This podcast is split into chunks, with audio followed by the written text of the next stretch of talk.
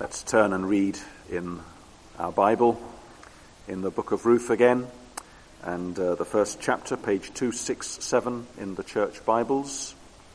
And uh, what we'll do is we'll read the whole of the, uh, the first 18 verses, not quite the first chapter, but the first 18 verses to get the big picture of uh, the early narrative of Ruth so that we can all see exactly uh, where this story, this history is going. The book of Ruth and the first chapter. And we hear the word of God, not the word of man. In the days when the judges ruled, there was a famine in the land, and a man of Bethlehem in Judah went to sojourn in the country of Moab, he and his wife and his two sons.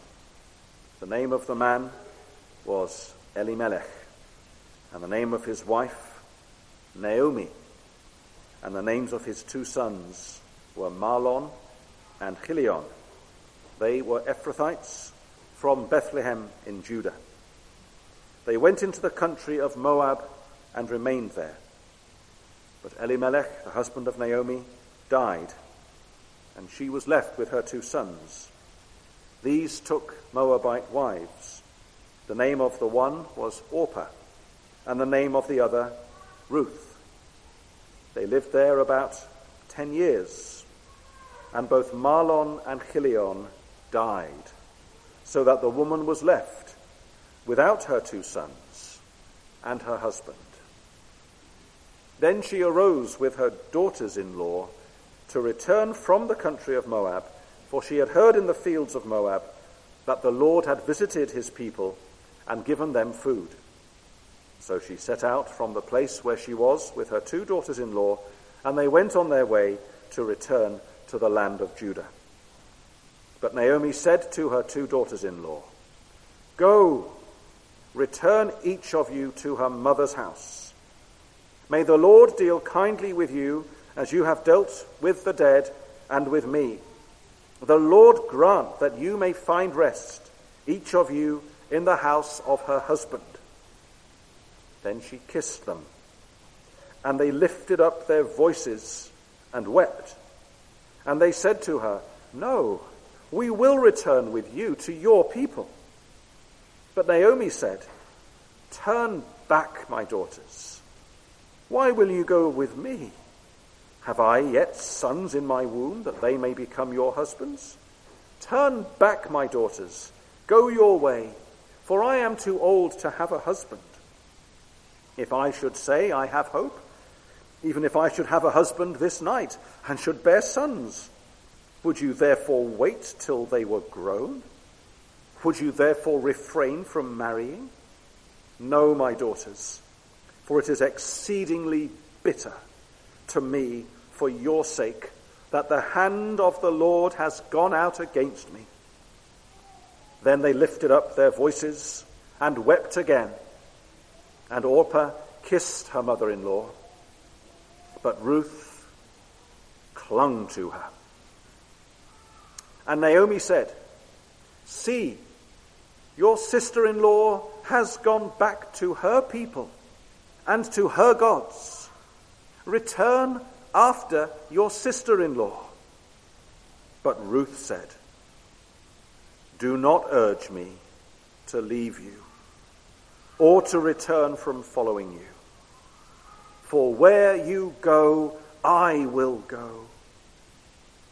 And where you lodge, I will lodge. Your people shall be my people and your God, my God. Where you die, I will die, and there will I be buried. May the Lord do so to me, and more also, if anything but death parts me from you. And when Naomi saw that she was determined to go with her, she said, No more. Well, last week we came to the great dramatic moment of decision, one of the great decisive flashpoints in the whole story of the Bible, where we saw two daughters in law faced with an agonizing dilemma. They're both widowed. They're both childless. They're both living at a time when to be a woman alone without a male relative was to be in extreme danger and likelihood of poverty. What do they do? Do they return home to safety, to Moab, to their own family, to their own people? Or do they go on with this woman, Naomi, this Israelite woman, this mother in law that they have come to know and to love? And we saw last week how Orpah, one of the sisters in law, decided that there was nothing to be gained. Having been persuaded by Naomi, she returned and went back to Moab. And that's the end of Orpah's story. She's not mentioned anymore in the whole Bible. Orpah is over. Her story is finished. But Ruth's story is only just beginning. And here we left her, and here she still is this week, as it were, as we come back to this scene. And she's clinging to her mother in law. And even while she's clinging, Naomi has not quite given up trying to persuade her. You can see in verse 15 that she is giving, she's giving it one last attempt. You can imagine her pointing and saying, Look, there's Orpah. She's off in the distance. She's going away. This is your chance. Go with her. She's gone back to her people and to her gods. Return after your sister in law. Go while you can. You're safer with her than going alone. Keep her company. Why won't you go with her? But Ruth will not let go of Naomi. And as we said last week, here in verse 14, the verb clung, the verb to cling, is the same word as is used in Genesis 2 and verse 24 for Adam clinging to his wife Eve. And I want at the beginning of this sermon to really emphasize that point. This clinging of Ruth to Naomi is the clinging of marriage in the sense that it is the clinging of deep and total commitment to Naomi. She will not let her go. And then we see in verses 16 and 17 this clinging finding powerful expression in Ruth's words, the very first words that we have from her in this book, which I will read again, verse 16 and 17. Look with me. But Ruth said, Do not urge me to leave you or to return from following you. For where you go, I will go, and where you lodge, I will lodge. Your people shall be my people, and your God, my God. And where you die, I will die, and there will I be buried.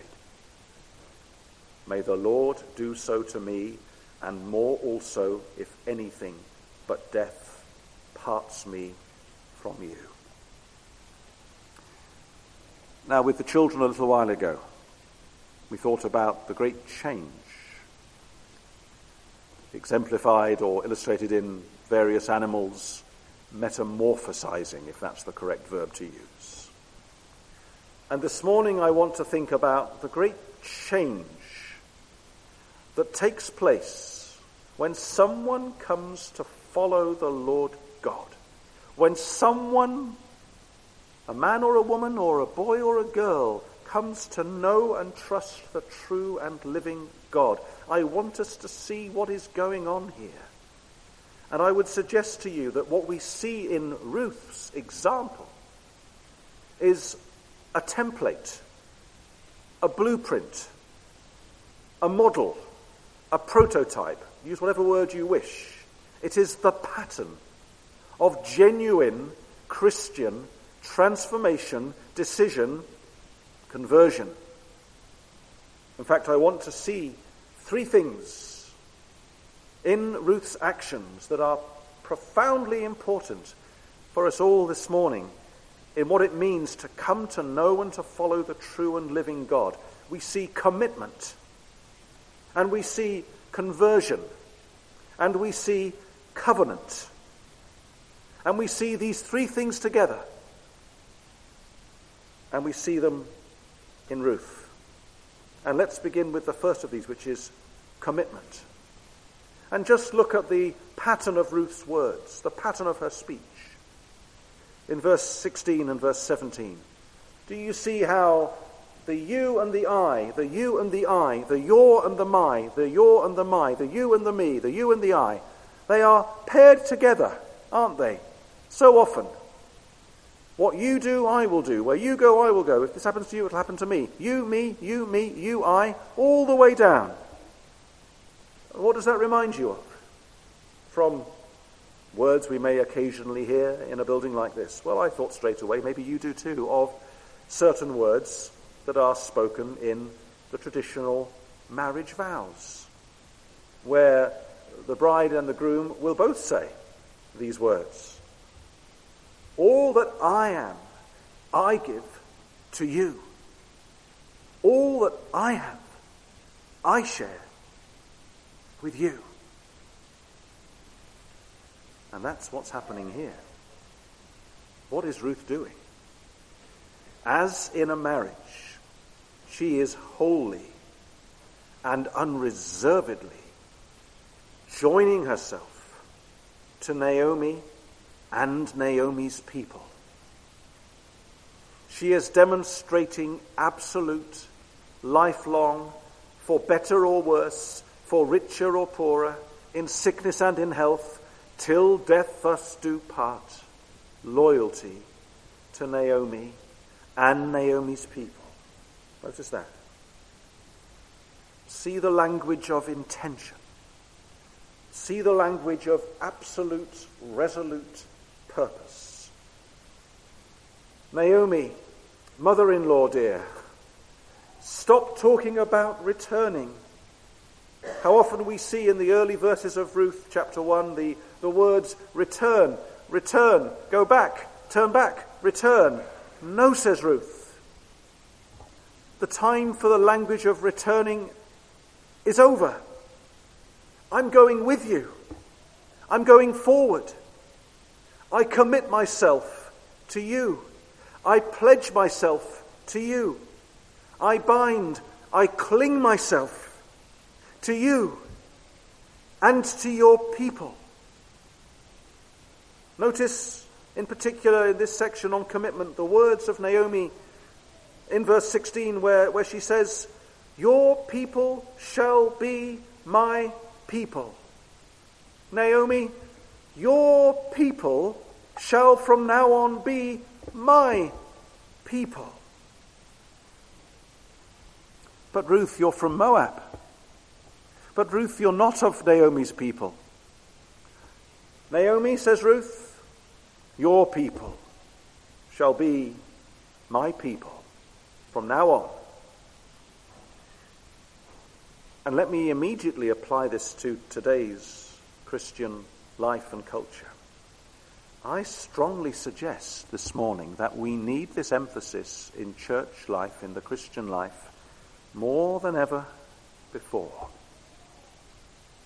When we follow the Lord, when we follow our God, we follow him together with his people, so that his people are our people.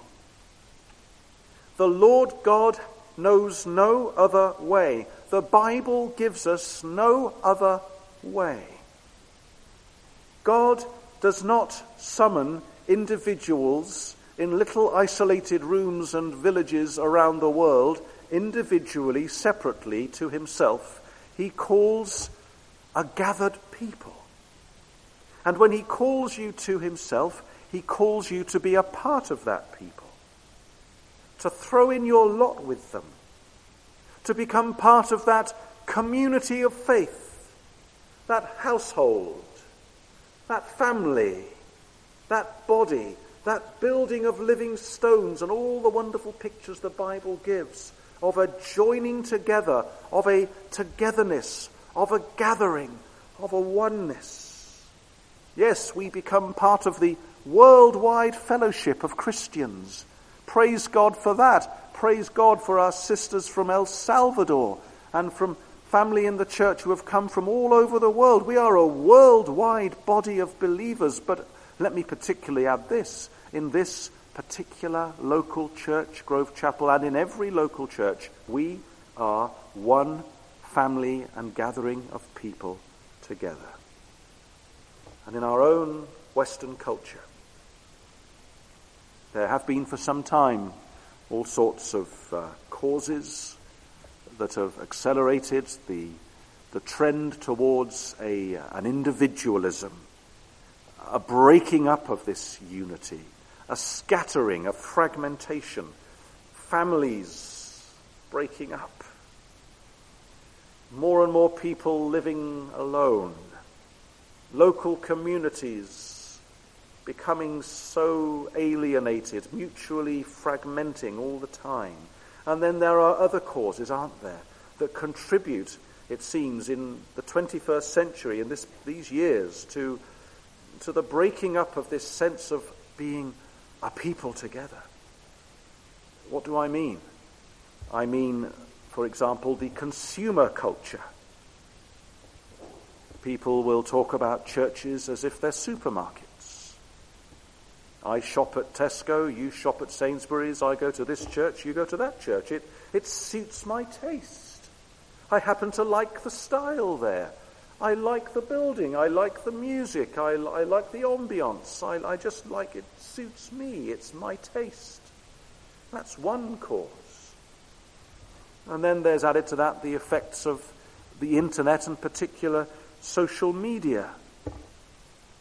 I'm going to listen to this preacher today on this verse, on this theme, because uh, I like, I want to hear about this subject, and he's my favourite preacher, and I don't need to get up and get out of bed and go to a church building somewhere. No, I can stay with the duvet rolled over my head and snuggled up there and just reach for my iPhone and I can play my favorite preacher. And that's all I need. I'll get ministry that way. I don't need to go and sit with a load of people I don't really know very well, do I? There are those tendencies, aren't there? And there are others as well, which we could mention. But Ruth's words here are revolutionary. They're breathtaking. They're transforming. They're powerful to us. They challenge you and me. She's saying to Naomi, All that I am, all I will be, all I will do for the rest of my life is bound up with you and your people. This is my first, greatest, all defining commitment. Your people are my people. And this needs to challenge you and me profoundly and radically this morning. Who are we here today? Do you and I look around this room and say of one another who are here, These are my people? We belong to each other more than we belong to our ethnic groups, social groups, community sectors, professional groups, interests, all the rest of it, male, female, all of these things. Above that, greater than that, we say as the people of God, these people, we are, we belong to one another. These people are my people. This people is our people. Ruth is still a woman. That's not going to change. Her name is still Ruth. That's not going to change. She'll always have Moabite ancestry. That's not going to change. She's still called Ruth the Moabitess later on in the book. That doesn't change. And here we are in this room, and we come from different backgrounds, and they are still true of us. They're not, they're not erased. They're not wiped out. If you were once from Jamaica, you'll always be a Jamaican. If you came from Italy, you'll always be Italian, and so on. But a higher call, a higher, deeper identity now defines who we are if we are the Lord's. We say, we are one another's people. This is my people. This is your people. We are one people. We are committed and bound as one people. It matters. It's so, it's so deeply embedded in the Word of God. Commitment. It's not a strong enough word, actually, is it, really? But let's get a bit deeper, shall we? What is it that's causing Ruth to do this, I wonder? Second theme eh, conversion. Because go a little further beyond the words, your people will be my people, and then we hear Ruth saying, and your God, my God. And your God, my God. And we said last week that as Ruth is clinging to Naomi, She's not simply clinging to Naomi as a human being.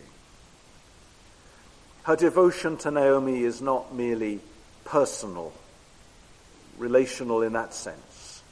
She's not saying, well, I, I just happen to get, get on with Naomi. I like her personality. She's my type. We banter together. We like to have a bit of a laugh together. We, we have the same interests and we get on well. You know, is that all it is? It's not that. Your people will be my people, and your God will be my God. Ruth is clinging through Naomi to the God of Naomi, to the God whose being, whose character, whose actions define everything about Naomi and Naomi's people. Now, I don't know about you. When you look at verse 15 and you look at Naomi's words to Ruth before Ruth speaks, maybe like me, you think um, there are things Naomi says there that we might struggle with. What does Naomi say? Uh, See, your sister in law has gone back to her people and to her gods. Return after your sister in law. Now, Naomi is a slightly puzzling character in one or two places in this book. I mean, if Naomi believes in the Lord, the one true God, does Naomi believe in these Moabite gods? We might wonder. If Naomi believes that only the Lord can save, why would she encourage Ruth to put herself outside of God's salvation? And if Naomi knows anything at all about these Moabite gods that we read about in the Old Testament, like Chemosh and their abominable practices, why would she ever dream of suggesting that Ruth might go back and worship these Moabite gods? Now, these are not easy questions for us to answer today. And in some ways, they're quite modern questions coming from our own particular vantage point. But I don't want to think about Naomi's perspective. I want us this morning to really zoom in on Ruth herself and Ruth's response. And we might say to Ruth, Ruth, why are you leaving the gods of Moab? And why are you clinging to the Lord God, the God of Israel? And what can we learn from today's passage about the difference between Moabite gods and the Lord God of Israel? Well, there is a very clear difference indeed, isn't there? Right on the surface. The gods of Moab, the God of Israel. The plural gods of Moab are many. The Lord God of Israel is one. And in this chapter alone, we can learn so much theology. we can see so much doctrine. We can find out so much about what this one God is like. Look back at verse 6. And Ruth has been going through all of this throughout these recent days. Verse 6 tells us, at the end of verse 6, it is the Lord who has visited his people and given them food. Now, why am I saying this? Because it's not various gods. It's not one God for the sun, and one God for the rain, and one God for fertility, and one God for growth, and one God for plants, and one God for all the rest of it. No, it is the one Lord over creation and providence and heaven and earth and sun and rain and soil who is doing all of this. How different to the gods of Moab. One God. And then notice in verse 8 and 9 that the words of Naomi when she is suggesting, indeed imploring, that her daughters should go back to Moab, daughters in law go back to Moab. She mentions the Lord in verse 8 and in verse 9, and the point there is this that uh, the Lord God is not a little local God, a minor tribal deity who only exercises power in a fairly small area around Bethlehem among a single nationality who call out to him. No. Naomi is saying, May the Lord, may the Lord deal kindly with you. May the Lord grant that you find rest back in Moab. What's the point? He's the God of the whole earth. These are not the gods of Moab. This is not only the God of Israel. He's the God of the whole earth with almighty power over the lives of people everywhere, wherever they go. That's our God. It's true today. You might want to go on holiday to the Far East and you might visit Hindu or, or Buddhist temples and you might learn about all sorts of deities who are meant to dwell in these regions, shamanism, animism, and all these things. But the Bible declares that there is one God and only one God over the whole earth. And then notice this. Why is this God so great? He is also the God who brings hardship and calamity as well as blessing. Look at verse 13, the end of verse 13, where Naomi says to her daughters in law, It is exceedingly bitter to me for your sake that the hand of the Lord, the hand of the Lord has gone out against me. What's going on here? He is the God who rains down blessing and gives bread. He is the God who also brings calamity and distress when he chooses to. That's how big this God is. That's how all encompassing his work is. That's how mighty he is. That's how all embracing he is. That's how comprehensive he is. And again, you can look at the various pagan gods of myths, whether you're talking about classical Greek and Roman gods or the, the Norse gods, the gods of thunder and the gods of the sun and the gods of the sea. And you find that these gods are sometimes good and they bring good things, and then there are other gods who are bad and they bring hard things. And these gods are even fighting against each other, aren't they, for supremacy? And these gods are just like people, warring against each other. And Ruth is learning this. There is one God who brings everything, who does everything. He is one God over all. It reminds us of Deuteronomy 32. Verse 29, let me read those words. Where God says to his people, See now that I, even I, am he, and there is no God beside me. I kill and I make alive. I wound and I heal and there is none that can deliver out of my hand. That is our God.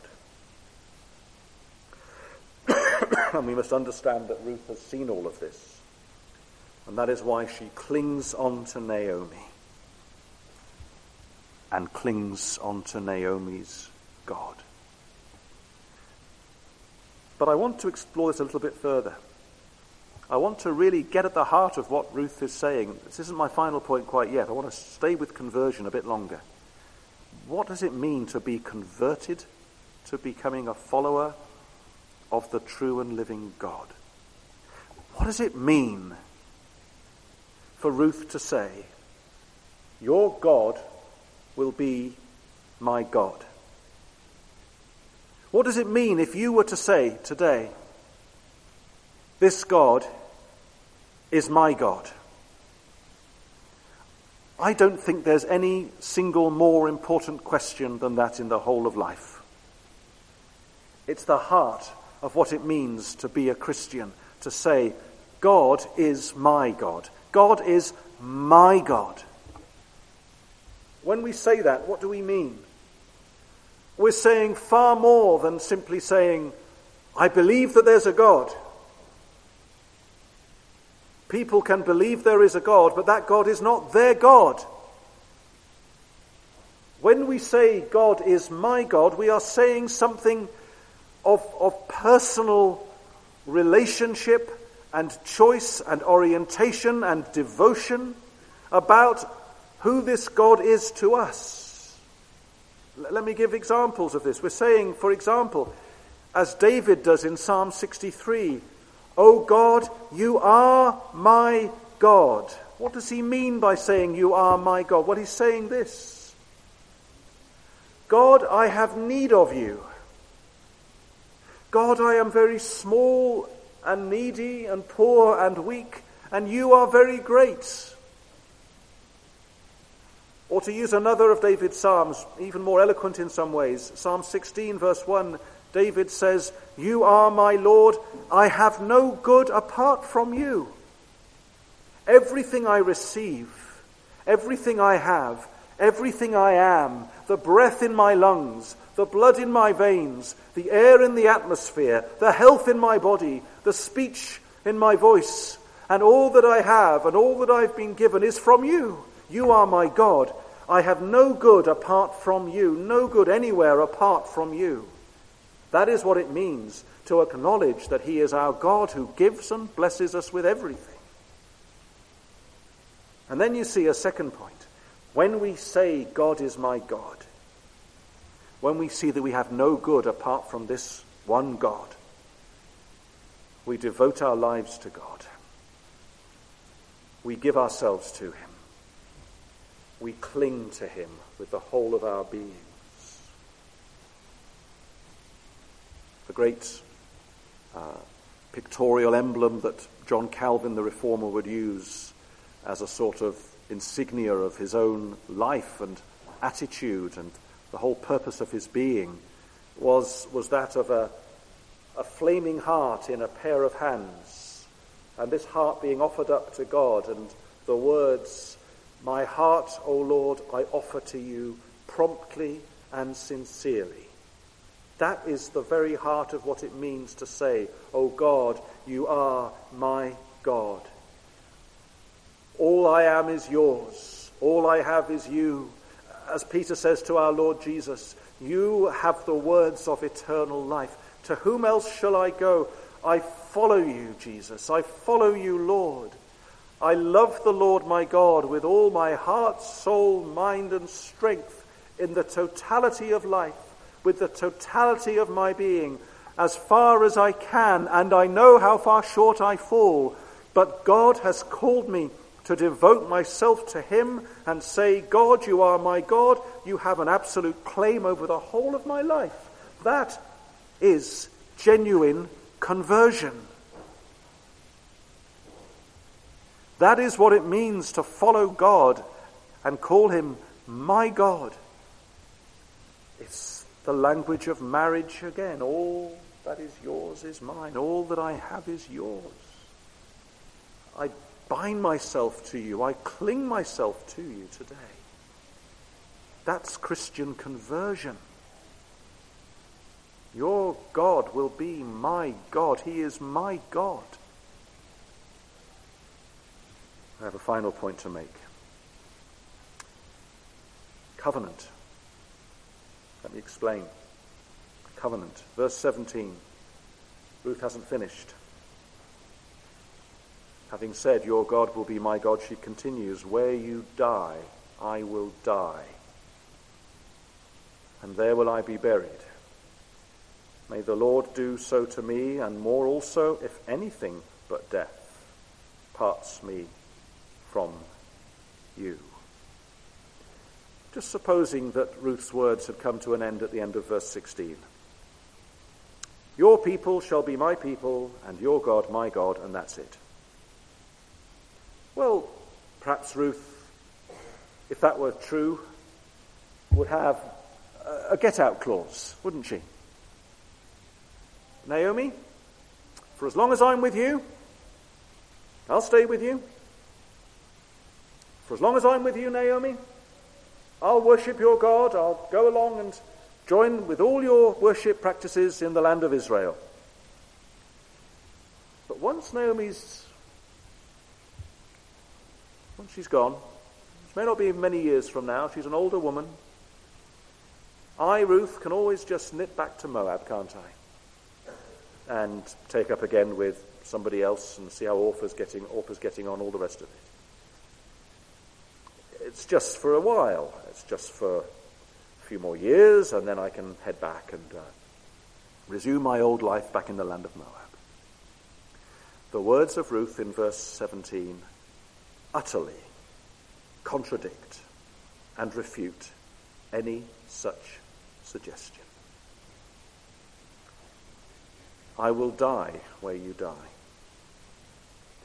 I will be buried in the plot of land where you're buried, with all that that means in the Old Testament, with an understanding that there was that when the believer in the Lord dies, they are gathered with the departed souls and are with the Lord. In the grave, says Ruth, I will still be clinging to the dust of Naomi and her people in the adjacent graves. My commitment and conversion is lifelong and beyond. It goes beyond the grave. And notice the strength of her language. Aren't her final words in verse 17 striking? May the Lord do so to me and more also if anything but death parts me from you. What is Ruth doing? She is invoking a terrible curse on herself. She is saying, May the Lord's most strident, powerful judgment be carried out on me should I break the terms of the promise that I've made to Naomi and her people. And what is this? This is the biblical language of covenant. This is the biblical language of covenant. Now, what do I mean by that? As we go through the book of Genesis and go on through the Old Testament, we see the covenant making God and we see particularly with Abraham that when God comes to Abraham, he comes and he says to him, I am the Lord your God. This is who I am. This is who I reveal myself to be to you. He then goes on to say, And Abraham, I make certain promises to you. I pledge myself to you. I will give you land. I will give you children. I will give you my blessing and my protection. But also, when God makes a covenant with Abraham and with others, he attaches to the end of that covenant promise a penalty. A penalty. What do I mean? Well, should the terms of the covenant and the promise be broken, there will be consequences which involve the shedding of blood and the taking of life. That's how earnestly I pledge myself to you. Now, let me bring it into something more familiar to us, perhaps. Sometimes you may have heard people in the past saying things like this, maybe younger people, not always thinking what they're saying. I, I promise I'll do this to you. I promise I'll do this for you. Cross my heart and hope to die. You've seen people do that kind of thing? I don't know if they always know what they're saying. Cross my heart and hope to die. They put their finger across their neck or something like that. And they mean, well, I, I really will do it. Do they actually mean, well, if I don't do it, you can slit my throat? I don't know if they quite mean that. But that's the kind of thing that God does with Abraham. You remember that ceremony of the covenant where the animals are cut in half. And the Lord passes between those cut pieces of animal, saying, If I break this covenant, I will be as these dead animals are. And this is what Ruth is doing. She's saying, and maybe she's still holding on to Naomi and clinging on with both arms as she says it. She's saying, I cling forever to you and to your people. I cling forever to your God who is now my God. And if I break off from my clinging, may my life, even my blood, be forfeit should I break that solemn bond. What is a covenant in the Bible? I used to always show a covenant with uh, a little imagery of, of key rings. And if I've got key rings in my pocket, I'll, I'll show you what I mean. There's only one ring on these key rings. Imagine if there were two. Well, there's a, there's a key and there's a ring, okay?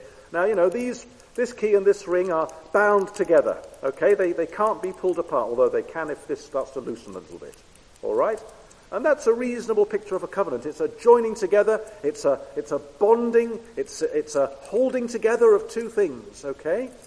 But there's a better picture of a covenant. That's too impersonal. Keys don't have souls. Keys can't make promises, can they? But people can. What is a covenant? It's a clinging. It's a clinging of two beings, two people, or God and somebody, with their arms wrapped around each other and they're clinging onto each other. That's what a covenant is. It's a clinging.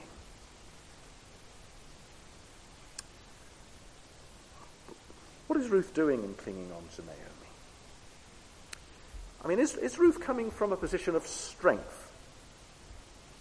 Is she saying, I'm strong and I'm going to cling on to you and I'm going to save you, Naomi?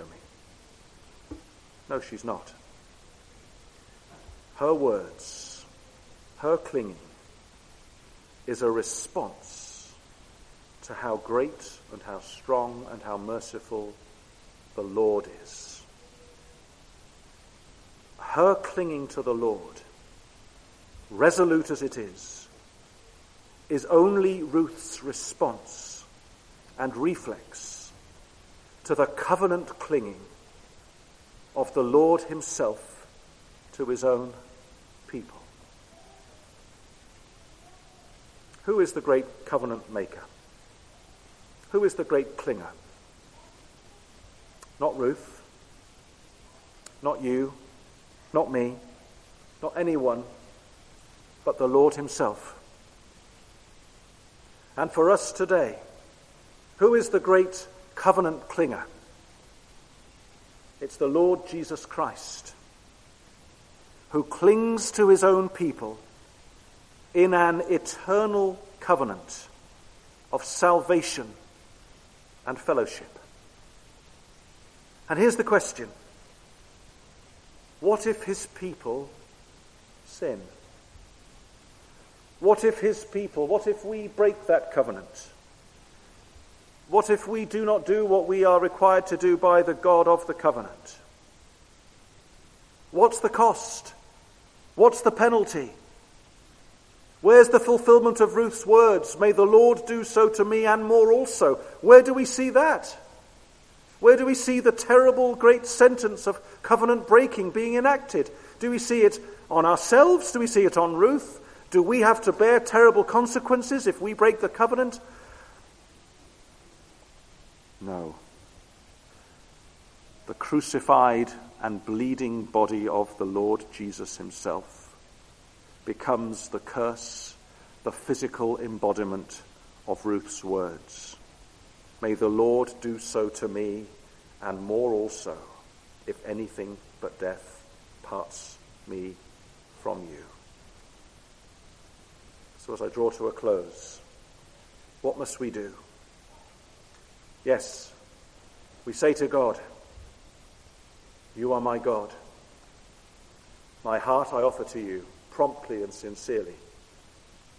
And yes, we say to one another, fellow believers, you are my people, you are my people, we are one people, we belong together. But what's the great reason and motivation that compels us to do these things?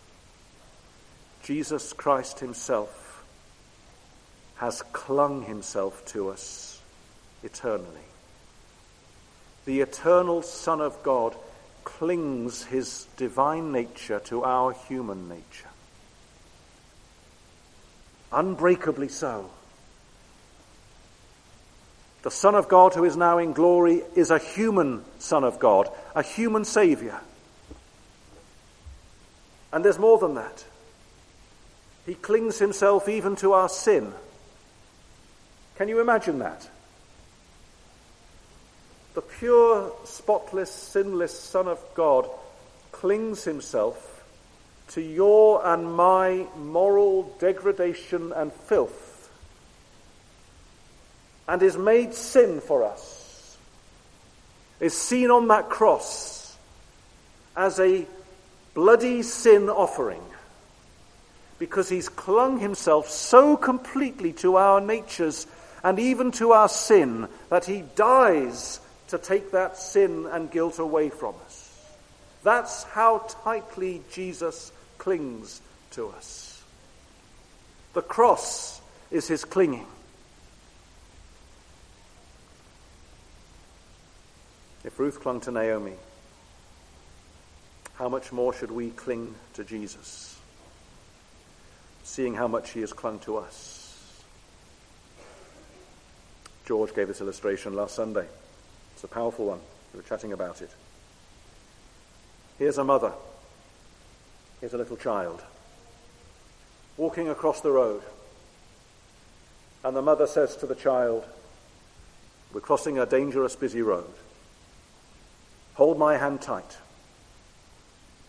and you'll get across okay and the child holds the mother's hand as tightly as he can, his little hand. But whose grip is stronger? Who's holding more tightly? Who's making absolutely sure that that little child gets across the road safely? The mother. That's right. That's right. We might paraphrase the New Testament. We cling to God because he first clung to us. Ruth isn't saved by her clinging, not by her clinging. She clings because she has tasted and seen that the Lord is gracious and loving and powerful and saving. And that's the gospel message for us all, the gospel in the book of Ruth. This God who comes joins himself to us and clings himself to us so that we might be everlastingly saved. What will you do today except bow your knees and your hearts and follow him with one another and say, as Ruth said, These people are my people, and this God is my God. He clung to me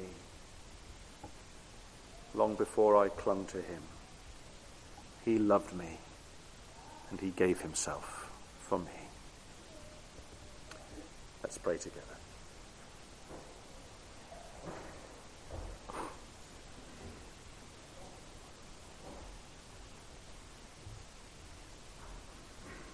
We praise, worship, thank, and adore you.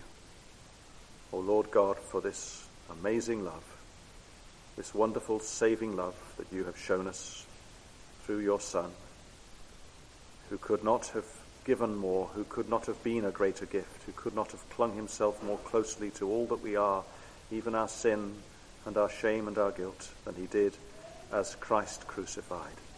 This covenant clinging bond that keeps us and saves us now and forever. We entrust our souls into your hands. We pray you would be with us for the rest of this day. In Jesus' name. Amen.